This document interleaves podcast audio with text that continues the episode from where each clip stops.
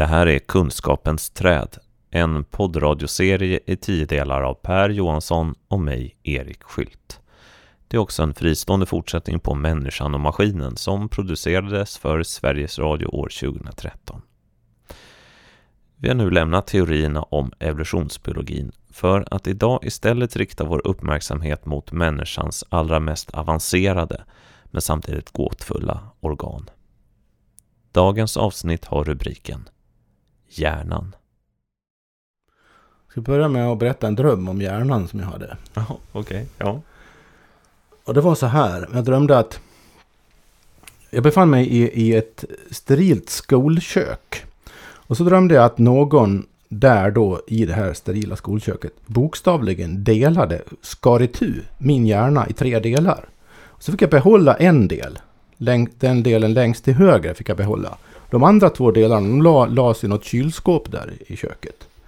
Och sen gjorde jag allt möjligt annat. Jag drömde om alla möjliga saker som jag eh, gjorde. Men jag var hela tiden medveten om att jag bara hade en tredjedels hjärna. Så att det var liksom en fortsättning på något sätt. Och till sist i alla fall så tyckte jag att nej, men jag vill nog ha tillbaka de andra hjärndelarna också. Så jag bad att få hjärnan ihopsatt igen. Och jag frågade flera olika personer, kan du inte hjälpa mig? Och, och få sätta ihop min hjärna igen. Och ingen som ville hjälpa mig. Till slut så dök det upp en kortväxt man som jag kände väl igen. Men jag mindes inte namnet på honom. Han gick med på, ja, jag kan hjälpa dig.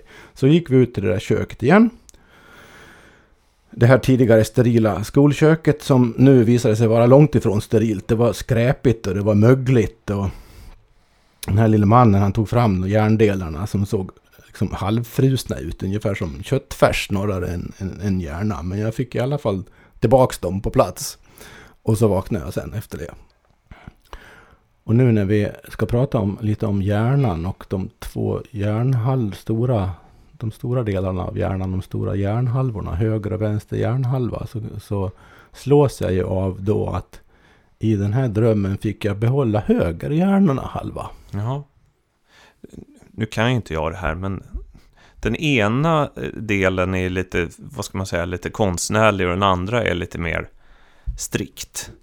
Ja, det är intressant det här med, med de olika hjärnhalvorna. Jag minns Första gången jag stötte på det här, det, var, det måste ha varit på 70-talet, eller på 80-talet vet jag i alla fall. Definitivt så var det mycket populärt prat så att säga om, om det här med höger och vänster hjärnhalva. Vissa personer de var mera högerhjärnade och andra var mera vänsterhjärnade. Och man, det, det var någon sorts new age-popularisering av, av, av personliga egenskaper där. Och jag tror att det, det var någon våg där. och det den finns ju kvar det här i och för sig va, i det allmänna medvetandet om, om, om hjärnhalvornas olikheter. Och mm. Det har populariserats och, på så många olika sätt och liksom trivialiserats skulle man kunna säga.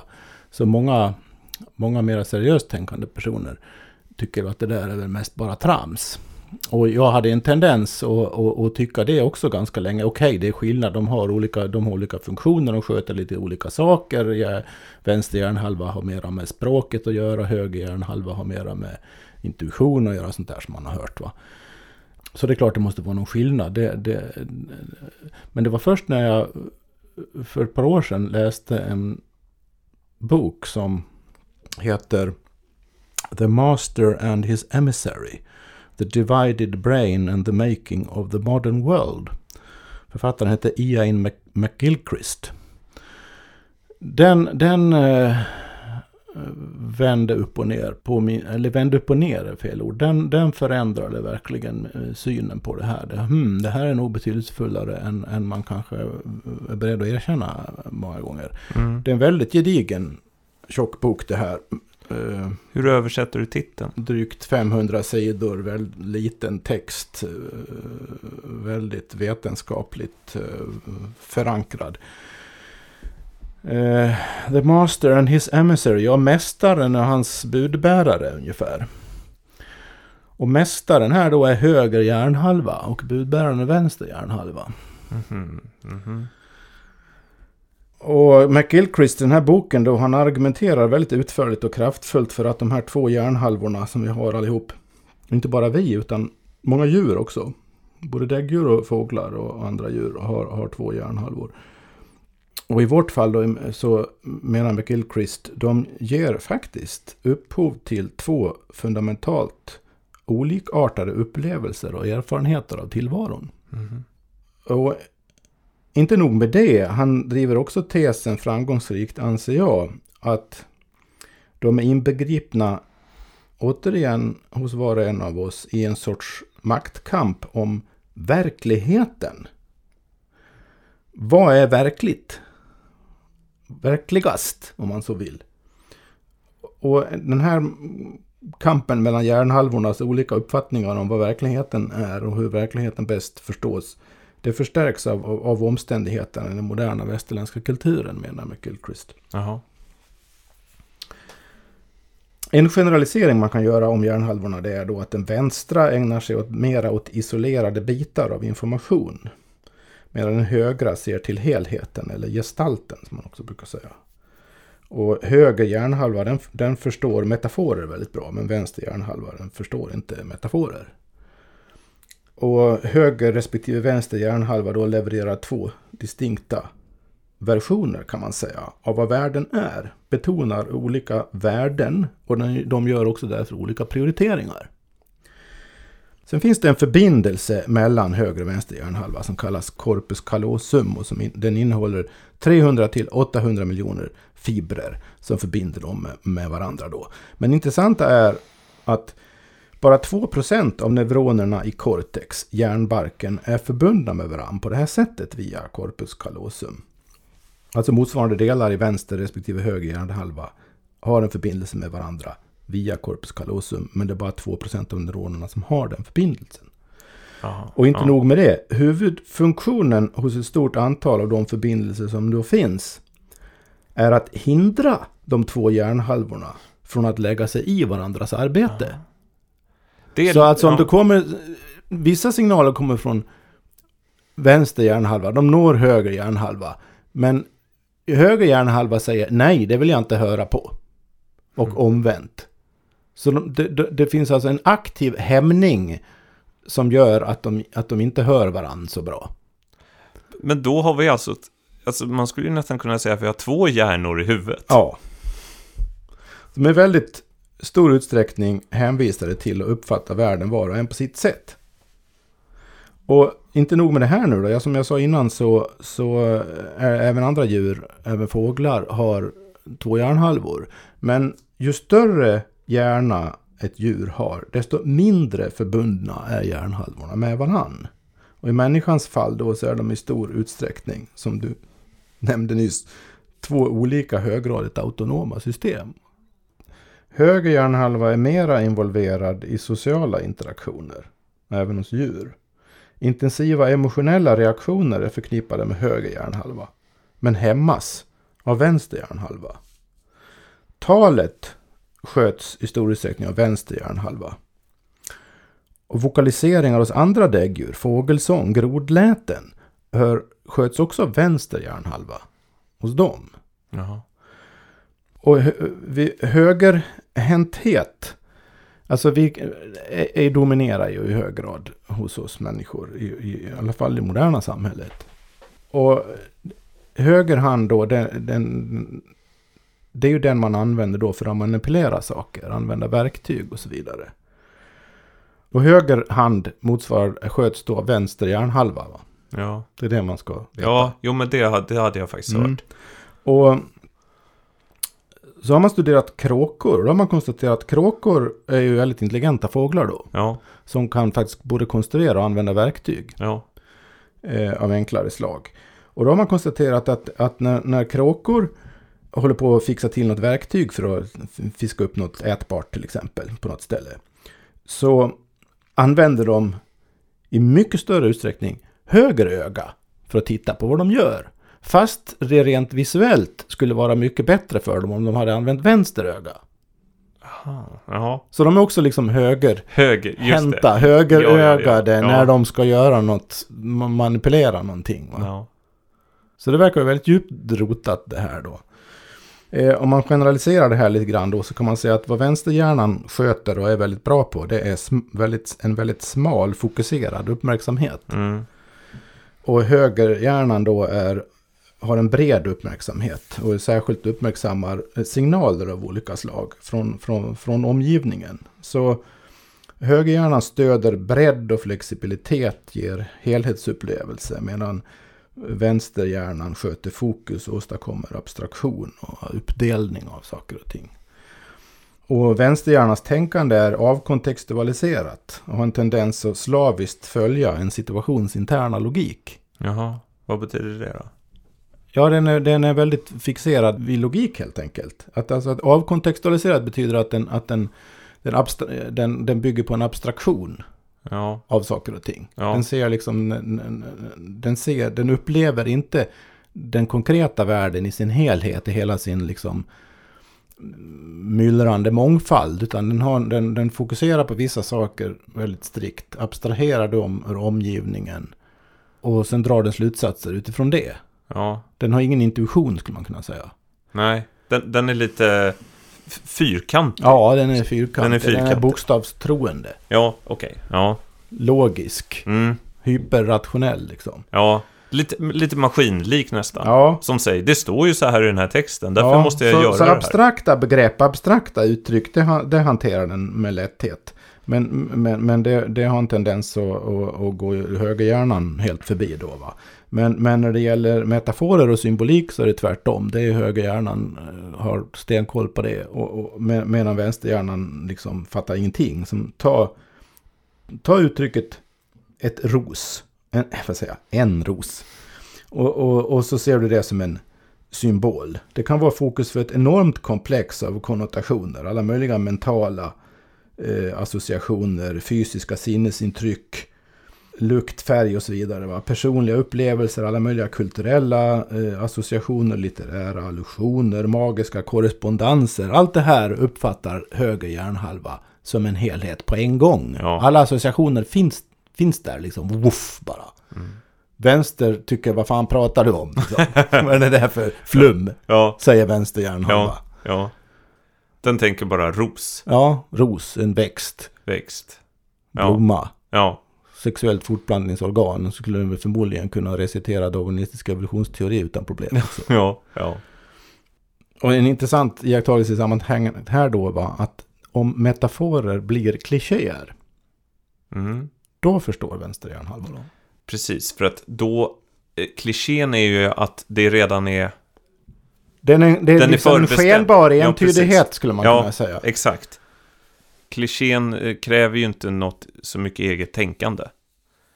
Man, det är ju någonting man bara upprepar som är lite tomt. Ja, Och det förstår då den vänstra hjärnhalvan. ja. Men den högra kräver någon typ av... Den, den högra kräver någon slags genuin poesi alltså. ja. Ja, Den bryr sig inte om något annat Nej. egentligen på ett Nej. sätt. Den, om vi pratar om sådana saker. ja.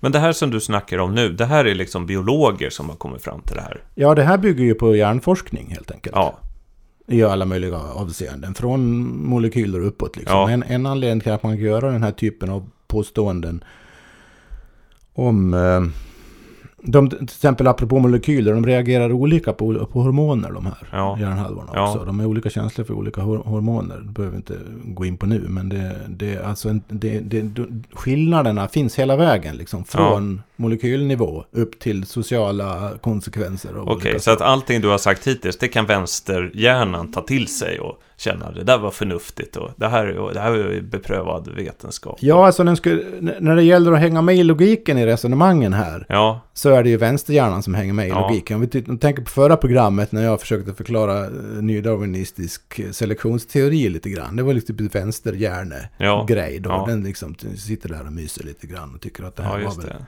Eller rättare sagt, den konstaterar kallt att mm, ja, mm, ja. Nej, det där går nog inte riktigt ihop. Nej, nej. Nej, det var nog lite olog- det var nog ett logiskt hopp där, säger vänster hjärnhalva. Ja, Medan högerhjärnan har förmodligen somnat. Men, men vaknar till liv när, vi, när jag citerade det här bäverupplevelsen Ja, just från det, Carl. Fries bok Bäverland. Va? Ja, Då tycker hjärnan, högerhjärnan, det var det där, så är det. men när du... så att det är olika, vär- apropå det där i- McGill-Christs huvudtes, liksom, att de, ser, de, de upplever olika världar. Ja, Vänsterhjärnan upplever en annan värld Ja. än högerhjärnan gör. Direkt, alltså verkligen. Men då säger ju min eh, högerhjärna så här då. Eller det är förresten vänsterhjärnan säger det också. Hur kan det vara så här? Det här är ju konstigt. Ja, Det här måste ju biologerna ha något svar Ja. på. om man från, från evolutionsteoretisk synpunkt måste det finnas någon sorts funktionell fördel med det här då.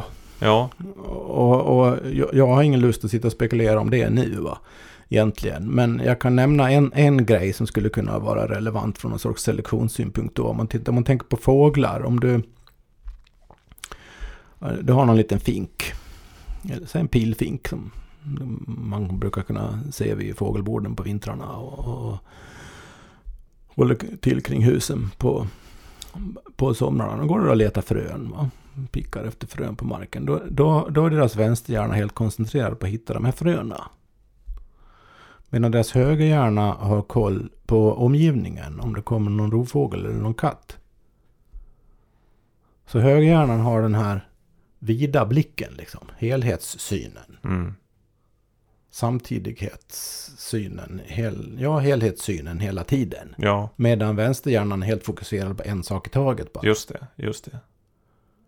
Och högerhjärnan där skulle på något, om, om jag var en liten, liten fågel så, så kanske jag på ett nästan, i alla fall det känns som en, ett intuitivt sätt, så känner jag att det är en rovfågel högt Mm, där uppe eller mm. i eller en, en katt i busken eller vad det nu Ja, kan det, vara det, som, det, det som hot. räcker liksom att höger, om högerhjärnan har det här vida, den här vida blicken och är särskilt känsliga för signaler då, läten eller intryck som tyder på fara. Va? Ja, Så eh, reagerar den direkt. Den behöver inte meddela vänsterhjärnan att nu ska du sluta picka frön, utan den, den meddelar vingarna direkt så flyger fågeln iväg och klarar sig undan. Va? Och det, från evolutionär synpunkt då kan det ju ha varit en fördel att ha den här arbetsdelningen. mm. Så en, en hjärna, så att säga, en, en del av hjärnan sköter, ser till att man inte blir uppäten. En annan del av hjärnan ser till att man får mat. ja, I det här fallet då, Ja. med det här exemplet. ja, Så på något sätt måste man resonera så om man ska ha någon evolutionsbiologisk förklaring till varför man har den här uppdelningen. Inte bara hos människan då, utan Mm. även hos andra djur. Fast den verkar ju vara extremare hos människan då, mm, än hos andra djur. mm. Eh, Så det måste finnas någon, någon sån här för, fördel på något sätt. Men, men det, det, det är ju intressant om man är evolutionsbiolog och funderar över det. Men eh, det är kanske mindre allmänintressant egentligen. Det, det mer allmänintressanta är ju det här. Om, om man nu verkligen var och en av oss i sig har två väldigt olikartade verklighetsupplevelser. Och om det ligger någonting i det här McGilchrist säger, att det pågår en sorts kamp mellan de verklighetsupplevelserna i vårt samhälle. Och han har också, han, han kommer så småningom också fram till ett argument som, som går ut på att den moderna västerländska utvecklingen har en oproportionellt starkt gynnande effekt på vänsterhjärneperspektivet på saker och ting. Mhm. Det, han drar så långt Ja. alltså? Okej, ja. Och då kommer vi ju liksom via hjärnfysiologi in på sånt vi har pratat om innan som romantik och upplysning och maskinvärld och, Ja, jag förstår. och, Ja. och eh, någon annan mera romantisk värld liksom. Just det, intressant. Så att det som vi pratade om för något program sen om 1800-talet har på ena sidan en, en skenande kapitalism, skenande och skenande, en, en, en, kapitalist, kapitalistisk, kapitalistisk och materialistisk värld som utvecklas oerhört snabbt å ena sidan. Samtidigt har man en romantisk rörelse som bejakar det omedvetna, vill söka sig in i mörkret och skogen och eh, komma åt någon slags eh, själ i naturen. De två rörelserna, de två politiska, idéhistoriska, filosofiska och konstnärliga, kulturella rörelserna, det skulle man alltså kunna det skulle man alltså kunna se som en kamp mellan hjärnhalvorna. Ja. Eller också, ja, det låter ju konstigt. Det handlar ju inte om hjärnhalvorna i sig som, or, or, som, som fysiska organ. Det handlar ju om vilken värld respektive hjärnhalva kan uppleva, kan ta till sig. Ja. Egentligen, eftersom det dock är en hjärna som sitter i samma huvud på var och en av oss, så måste ju ändå det ideala på något sätt vara någon sorts samarbete eller någon sorts ömsesidighet, någon sorts komplementaritet. Eller hur? Ja. Och det är intressant ifrån till medvetandet också. Ja. För att om vi säger att vänsterhjärnan har, har sitt speciella medvetande. Ja. Fokuserat, ser enskildheter, abstrakt, logiskt. Och så har du hö, högerhjärnans medvetande. Det, det, det, har, det har en sorts helhets... Spontant helhetsintryck liksom. Ser alla möjliga samband som utan att göra någon skillnad, logiska skillnader eller någonting sånt. Men vi kan ju, du och jag kan ju i våra, vår reflektion, i vår, vårt reflekterande medvetande se den skillnaden. Ja. Vi kan iaktta oss själva. Ja, nu tänker jag logiskt, strikt logiskt här. Nu fokuserar jag på att lösa det här matematiska problemet. Ja. Eller nu tolkar jag den här texten helt bokstavligt. Liksom. Mm. Nu försöker jag begripa ett filosofiskt, abstrakt, logiskt resonemang. Mm. Det är ett sätt att liksom använda vår kapacitet på. Ja. Det skapar en sorts medvetande. Det kan vi bli varse att nu gör vi så. Och så vid något annat tillfälle, vi, vi tar en promenad i skogen, så släpper vi på det där fokuset och Ja. bryr oss inte om några logiska slutledningar. Ja.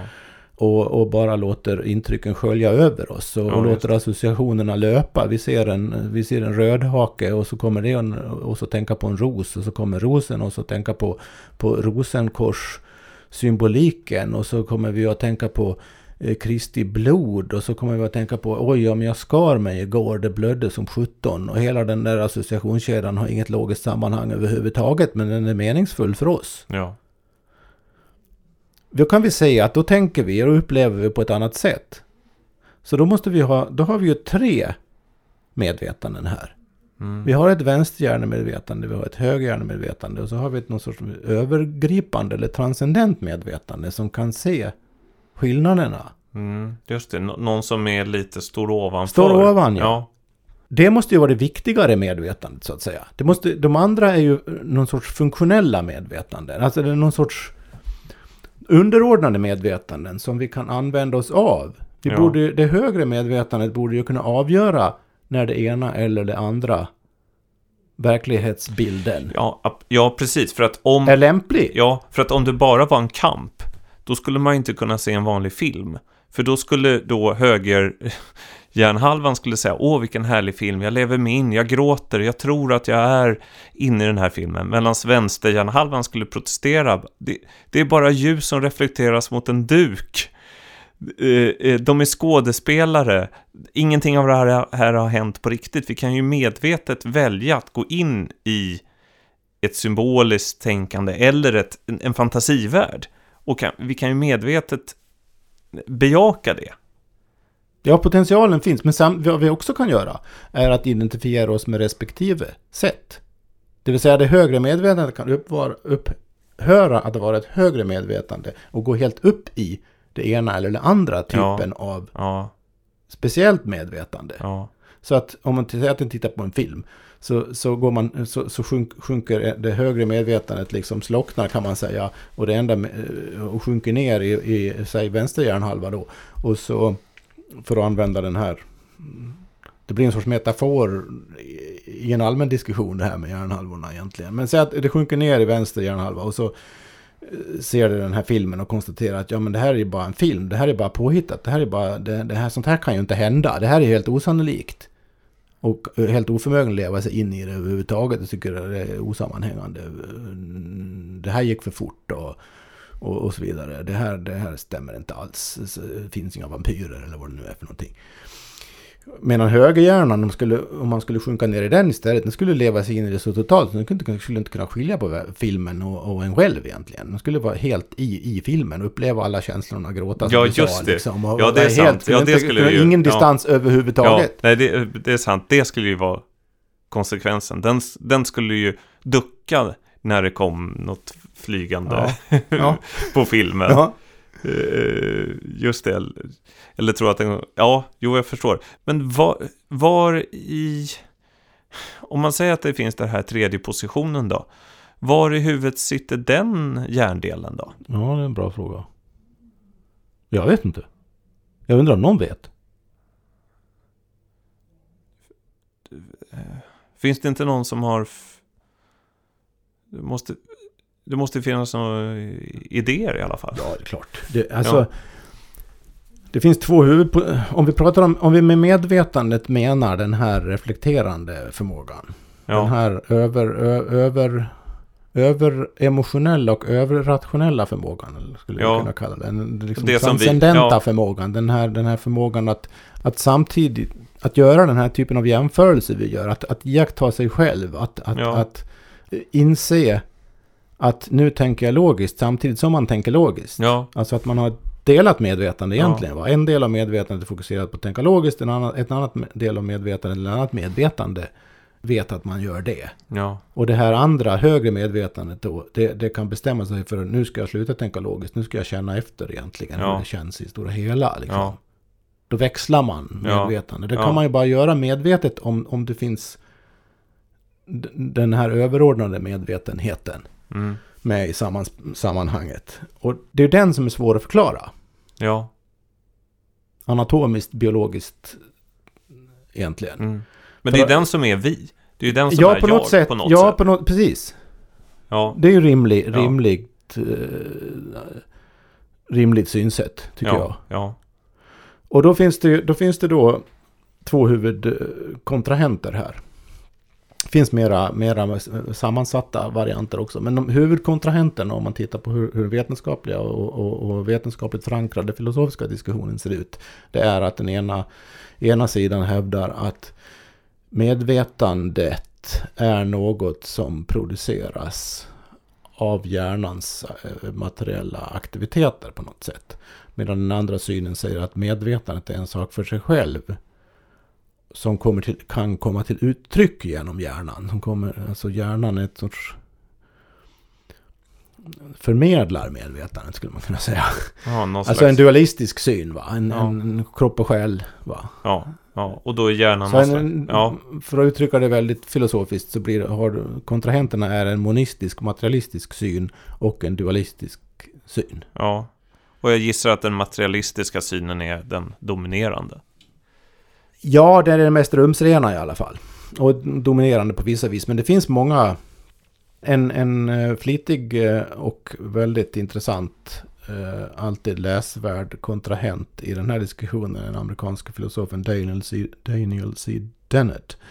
Han, han är monist då, va? materiell monist. Och han brukar kalla de här andra dualisterna, eller de som tror att medvetandet på något sätt är frikopplat från det materiella av någon sorts egen annan verklighet. Kallar han för mysterians. Ja, mm. För de, han tycker de mystifierar. Han tycker Mm. inte om man ska Nej. inte mystifiera saker och ting Nej. när man kan Nej. göra det vetenskapligt. ja, Det är rätt laddat med andra ord. ja, Förstår man ju. Men sen finns det sådana kända, ta den eh, kände filosofen Karl Popper och den lika kände hjärnforskaren John Eccles. De skrev en bok eh, på 80-talet, måste det ha varit, som heter The Self and Its Brain. Där hjärnforskaren Eccles och filosofen Popper driver tesen att medvetande och hjärna måste vara två olika saker. Mhm. Mm. Det, det gillar, skulle ju inte Dennett gilla då såklart, Nej. antar jag. Nej. Jag vet inte om man har diskuterat det någon, den boken i något Nej. sammanhang. Men alltså det, högstatusforskare och filosofer kan ha olika uppfattningar här. Ja, Vilket på ett respektabelt sätt, så att säga intellektuellt respektabelt sätt. Vilket betyder att ingen vet, eller hur? ja. Och det är intressant att det är en inom, inomvetenskaplig diskussion så att det inte Ja. blir den här gamla vanliga Dawkins mot, mot kristna fundamentalister. Nej, det, det är det inte. En annan, en annan förespråkare, en väldigt eh, stark förespråkare för att medvetandet har någon sorts egen eh, existens. Eh, är en, en eh, kognitionsforskare och filosof som heter David Chalmers. Som väl är väl Dennets huvudkontrahent många gånger, har varit många gånger. Så eh, här finns utrymme för, eh, och, ja, ska vara lite sådär vardaglig så kan man säga, här finns utrymme att tycka vad man vill. Ja. Vad tycker vi då? Ja, jag hör ju till de här dualisterna Ja. faktiskt. Mm. Jag, jag gissar nästan det. Mm, jag är mysterian. Ja. För att om medvetandet skulle vara en helt materiell grej. Det betyder att alla tankar i grund och botten är någonting materiellt. Jag tänker på din krukväxt här. Då är den tanken i grund och botten någonting som sker på atomnivå. I så fall. Ja, men det skulle ju en, även en dualist eller en mysterian kunna säga i och för sig. Ja, ja. Däremot din medvetenhet om att du tänker den tanken Aha, ja. är inte materiell. Så, så man, är, man, är, man, är, man är inte oense om att, att, att en massa fenomen, inklusive mentala fenomen, är, är- har någon sorts materiell existens. Det, det, det, är inte där oenigheten Nej, okej. ligger. Nej. Utan oenigheten ligger i vad man anser om själva medvetenheten som sådan. Om den är en produkt av en materiell process eller om den har en egen självständig ontologisk existens eller karaktär. Mm. Det, det, det är en extremt grundläggande metafysisk eller, och ontologisk fråga. Det här. Men den är ju väldigt central. Den Antingen om... en, man kan säga så här, antingen är medvetandet en produkt av en materiell evolution. Vilket monisterna säger, materiella mot monisterna säger. Eller så är medvetandet primärt och då måste på något sätt hela den materiella världen vara en effekt av någon sorts medvetande aktivitet. Det är alltså två totalt olika sätt att se på i princip allt i Ja, de, världen. är absolut, de synsätten är absolut oförenliga. Ja. Det är därför det är en kontrovers. Ja, Det, det, det finns ingen kompromissmöjlighet Nej, här. Det nej. är antingen på det ena eller på det andra sättet. Det kan inte vara... Det, ja, man skulle i och för sig teoretiskt sett kunna konstruera något sorts tredje sätt. Jag vet inte hur det skulle se ut. Men, Mm. men, men eh, här råder en väldigt fundamental meningsskiljaktighet som inte går att överbrygga och förmodligen inte går, går att, att lösa rent vetenskapligt heller.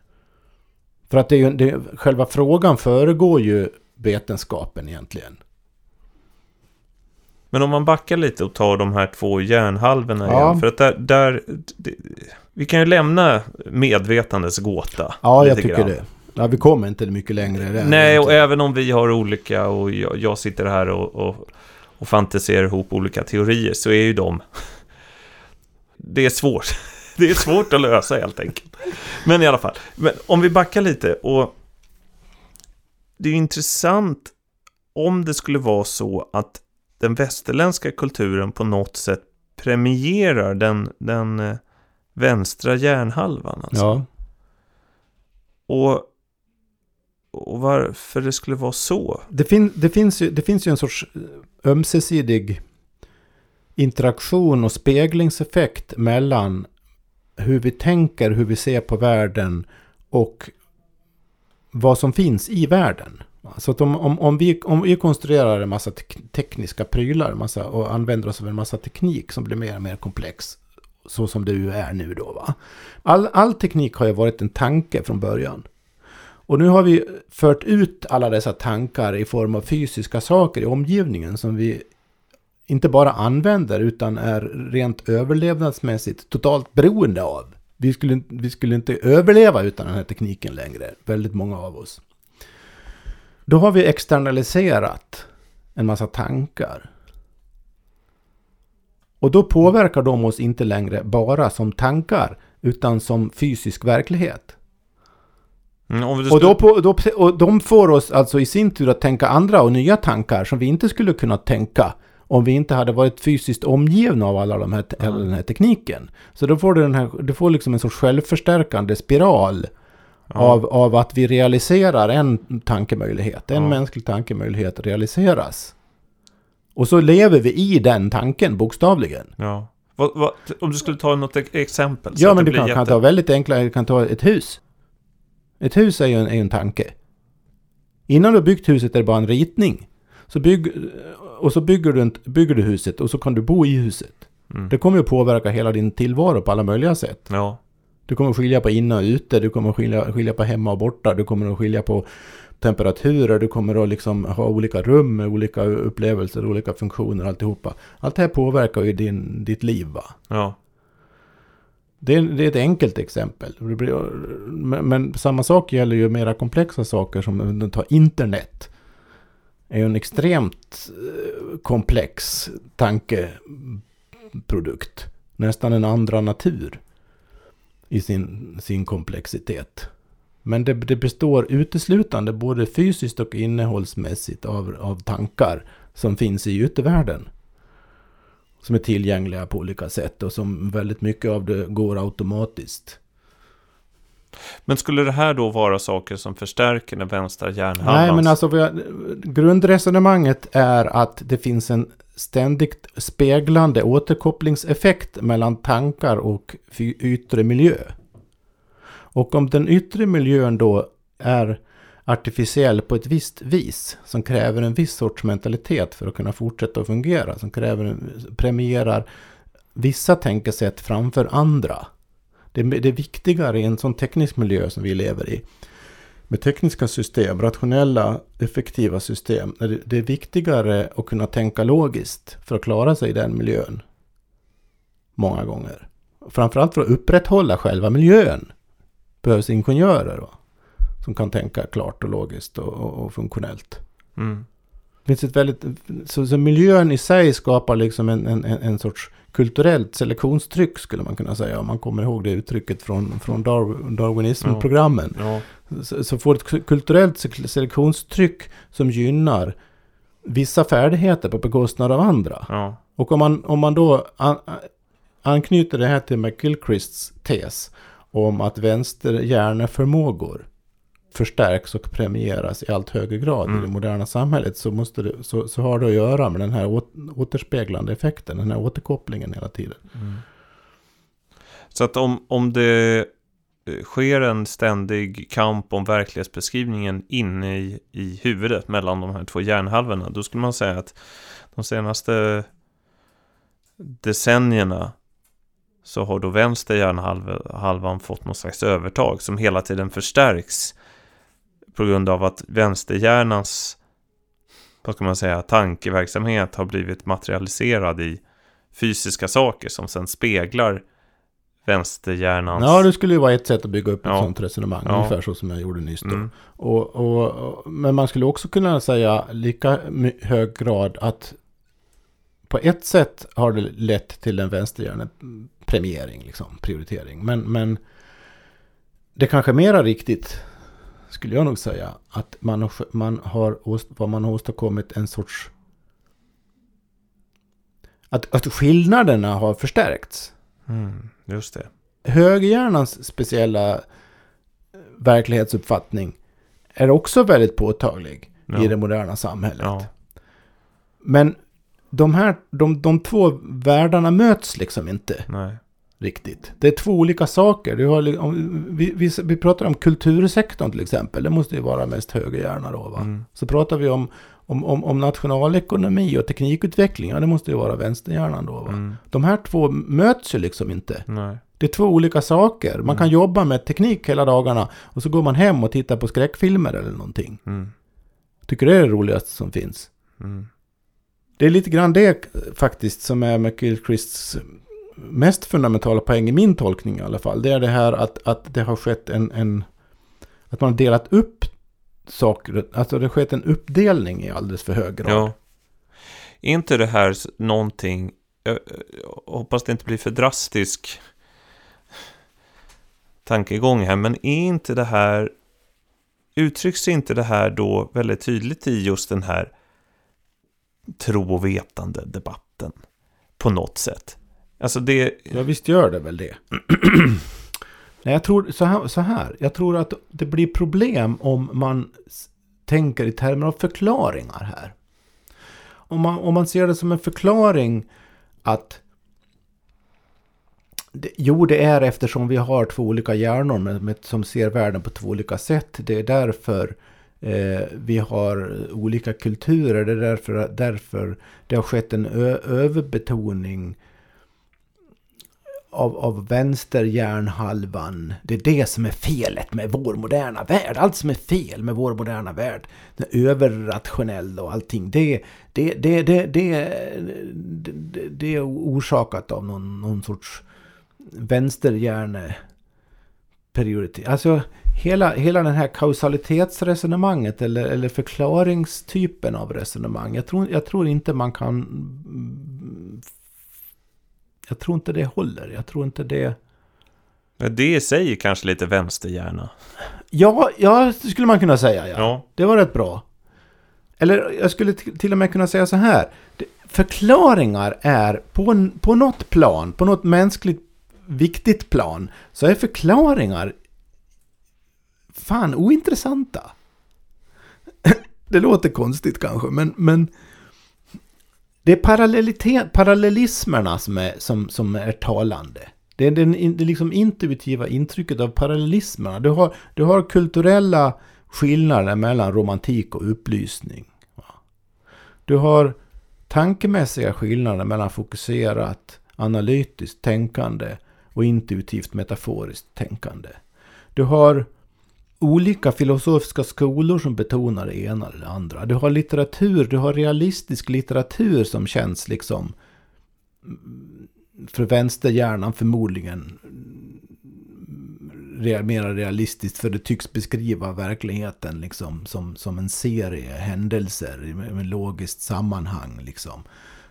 En sorts litteratur. Du har en annan li- sorts litteratur som som är helt vild liksom.